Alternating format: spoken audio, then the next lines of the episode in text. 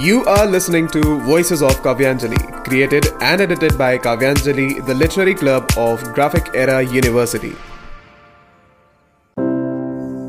इस समय तक मैं केवल एक रोमांटिक आदर्शवादी क्रांतिकारी था। अब तक हम दूसरों का अनुसरण करते थे। अब अपने कंधों पर ज़िम्मेदारी उठाने का समय आया था। यह मेरे क्रांतिकारी जीवन का एक निर्णायक बिंदु था। अध्ययन की पुकार मेरे मन के गलियारों में गूंज रही थी। विरोधियों द्वारा रखे गए तर्कों का सामना करने, योग्य बनने के लिए अध्ययन करो। अपने मत के पक्ष में तर्क देने के लिए सक्षम होने वास्ते पढ़ो। और मैंने पढ़ना शुरू कर दिया। इससे मेरे पुराने विचार और विश्वास अद्भुत रूप से परिष्कृत हुए। रोमांस की जगह गंभीर विचारों ने ले ली। ना और अधिक रहस्यवाद, ना ही अंधविश्वास यथार्थवादी हमारा आधार बना।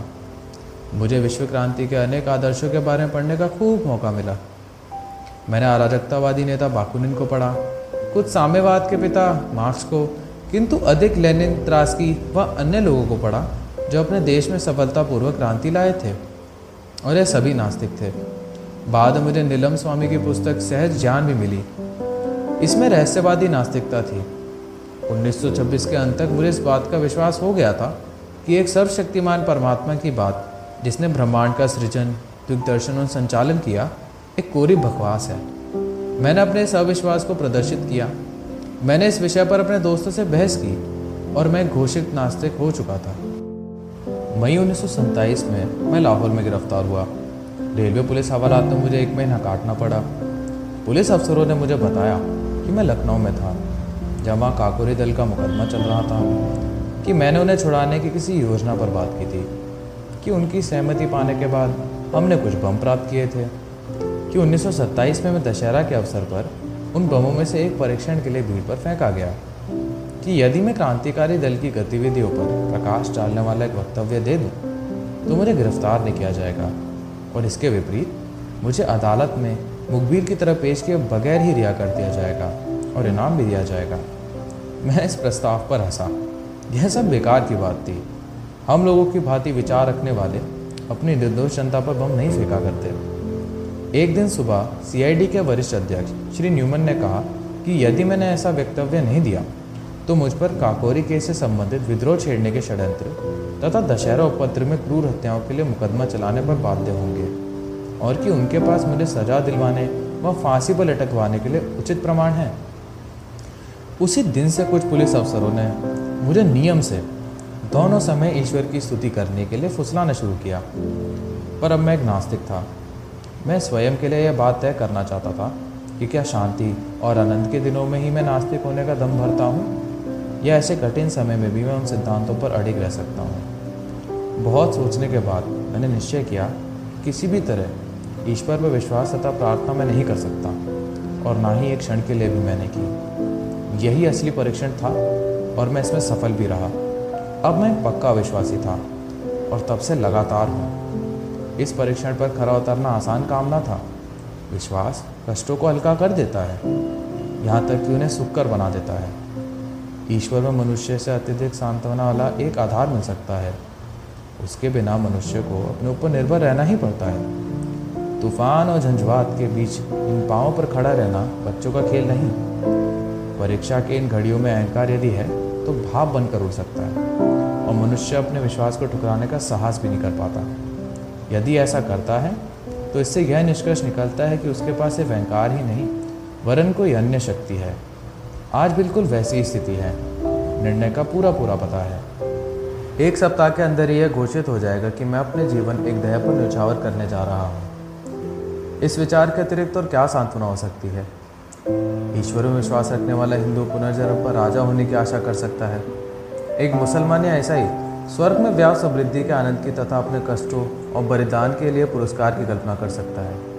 किंतु मैं क्या आशा करूँ? मैं जानता हूँ कि जिस क्षण रस्सी का फंदा मेरी गर्दन पर लगेगा और मेरे पैरों के नीचे से तख्ता हटेगा, वह पूर्ण विराम होगा, वह अंतिम क्षण होगा। मैं या मेरी आत्मा सब वहीं समाप्त हो जाएगी, आगे कुछ न रहेगा। एक छोटी सी ढूसती हुई ज़िंदगी, जिसकी कोई ऐसी गौरवशाली परिणति नहीं है, अपने में स्वयं में पुरस्कार होगी। यदि मुझमें इस दृष्टि से देखने का साहस हो। बिना किसी स्वार्थ के यहाँ या यहाँ के बाद पुरस्कार की इच्छा के बिना, मैंने अनासक्त भाव से अपने जीवन को स्वतंत्रता के देह पर समर्पित कर दिया है, क्योंकि मैं और कुछ कर ही नहीं सकता। जिस दिन हमें इस मनोवृत्ति के और बहुत से पुरुष और महिलाएँ मिल जाएँगे, जो अपने जीवन को मनुष्य की सेवा और पीड़ित मानवता के उद्धार के अतिरिक्त कहीं समर्पित कर ही नहीं सकते, उसी दिन मुक्ति के का शुभारंभ होगा। वह शेष को उत्पीड़कों और अत्याचारियों को चुनौती देने के लिए उत्प्रेरित होंगे। इसलिए नहीं कि उन्हें राजा बनना है या कोई अन्य पुरस्कार प्राप्त करना है यहाँ, या अगले जन्म में, या मृत्यु उपरांत स्वर्ग में। उन्हें तो मानवता की गर्दन से दास्ता का जुआ उतार फेंकने और मुक्ति एवं शांति स्थापित करने के लिए इस मार्ग को अपनाना होगा। क्या वे उस रास्ते पर चलेंगे जो उनके लिए खतरनाक, किंतु उनकी महान आत्मा के लिए एक मात्र काल्पनीय रास्ता है? क्या इस महान देह के अपने प्रति उनके गर्व को अहंकार कहकर उसका गलत अर्थ लगाया जाएगा? कौन इस प्रकार के घृणित विश्लेषण बोलने का साहस करेगा? या तो वह मूर्ख है या धूर्त। हमें चाहिए कि उसे क्षमा कर दें, क्योंकि वह उस हितय की उद्वेलित उच्च विचारों, भावनाओं, आवेगों तथा उनकी गहराई को महसूस कर ही नहीं सकता। उसका हृदय मांस के टुकड़े की तरह मृत है। उसकी आँखों पर अन्य स्वार्थों के प्रयत्नों की छाया पड़ने से वह कमज़ोर हो गई है। स्वयं पर भरोसा रखने के गुण का सदैव अहंकार की संज्ञा दी जा सकती है। यह दुखपूर्ण है और कष्टप्रद है, पर चारा ही क्या है? आलोचना और स्वतंत्र विचार एक क्रांतिकारी के दोनों अनिवार्य गुण हैं। क्योंकि हमारे पूर्वजों ने किसी परमात्मा के प्रति विश्वास बना लिया था, अतः कोई भी व्यक्ति जो उस विश्वास की सत्यता और उस परमात्मा के अस्तित्व को ही चुनौती दे, उसको विधर्मी विश्वासघाती कहा जाएगा। यदि उसके तर्क इतने अकाट्य हैं कि उनका खंडन वितर्क द्वारा नहीं किया हो सकता, और उसकी आस्था इतनी प्रबल है कि उसे ईश्वर के प्रकोप से होने वाली विपत्तियों का भय दिखाकर दबाया नहीं जा सकता तो उसकी यह कहकर निंदा की जाएगी कि वह मृताभिमानी है। यह मेरा अहंकार नहीं था जो मुझे नास्तिकता की ओर ले गया। मेरे तर्क का तरीका संतोष प्रसिद्ध होता है या नहीं, इसका निर्णय मेरे पाठकों को करना है, मुझे नहीं। मैं जानता हूँ कि ईश्वर पर मेरे विश्वास ने आज मेरा जीवन आसान और मेरा बोझ हल्का कर दिया होता। उस पर मेरे अविश्वास ने सारे वातावरण को अत्यंत शुष्क बना दिया है। थोड़ा सा रहस्यवाद इसे कविता में बना सकता है। किंतु मेरे भाग्य को किसी उन्माद का सहारा नहीं चाहिए। मैं यथार्थवादी हूँ। मैं अंतः प्रकृति पर विवेक की सहायता से विजय चाहता हूँ। इस ध्येय में मैं सदैव सफल नहीं हुआ हूँ। प्रयास करना मनुष्य का कर्तव्य है। सफलता तो संयोग तथा वातावरण पर निर्भर है। कोई भी मनुष्य, जिसमें तनिक भी विवेक शक्ति है, वह अपने वातावरण को तर्किक रूप से समझने जाएगा। जहाँ सीधा प्रमाण नहीं है, वहाँ दर्शन शास्त्र का महत्व है। जब हमारे पूर्वजों ने फुर्सत के समय विश्व के रहस्य को, इसके भूत, वर्तमान एवं भविष्य को, इसके क्यों और कहाँ से को समझने का प्रयास किया तो सीधे परिणामों के कठिन अभाव में हर व्यक्ति ने प्रश्नों को अपने ढंग से हल किया।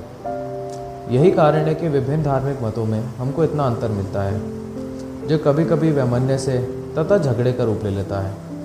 न केवल पूर्व और पश्चिम के दर्शनों में मतभेद है, बल्कि प्रत्येक गोलार्ध के विभिन्न मतों में आपस में काफ़ी अंतर है। पूर्व के धर्म में इस्लाम, हिंदू धर्म में ज़रा भी अनुरूपता नहीं है। भारत में ही बौद्ध और जैन धर्म उस ब्राह्मणवाद से बहुत अलग है, जिसमें स्वयं आर्य समाज व सनातन धर्म जैसे विरोधी मत पाए जाते हैं। पुराने समय का एक स्वतंत्र विचारक चारवाक है। उसने ईश्वर को पुराने समय में ही चुनौती दी थी। हर व्यक्ति अपने को सही मानता है। दुर्भाग्य की बात है कि बजाय पुराने विचारकों के अनुभवों तथा विचारों को भविष्य की अज्ञानता के विरुद्ध लड़ाई का आधार बनाने के, हम आलसियों की तरह, जो हम सिद्ध हो चुके हैं, उनके कथन में अविचल एवं संचयसीन विश्वास के चीख पुकार करते रहते हैं और इस प्रकार मानवता के विकास को जड़ बनाने के दोषी हैं। सिर्फ़ विश्वास और अंधविश्वास खतरनाक है। यह मस्तिष्क को मूड और मनुष्य को प्रतिक्रियावादी बना देता है।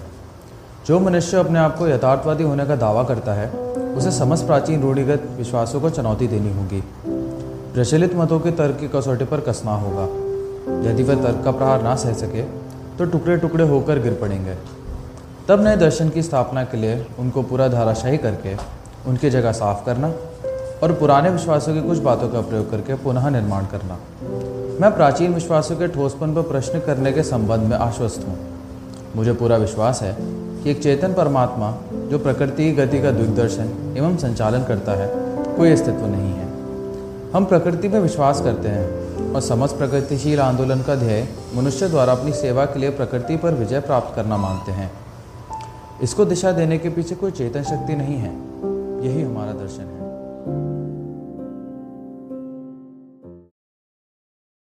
Thank you and keep listening to Voices of Kavyanjali, presented by Kavyanjali, the literary club of Graphic Era University.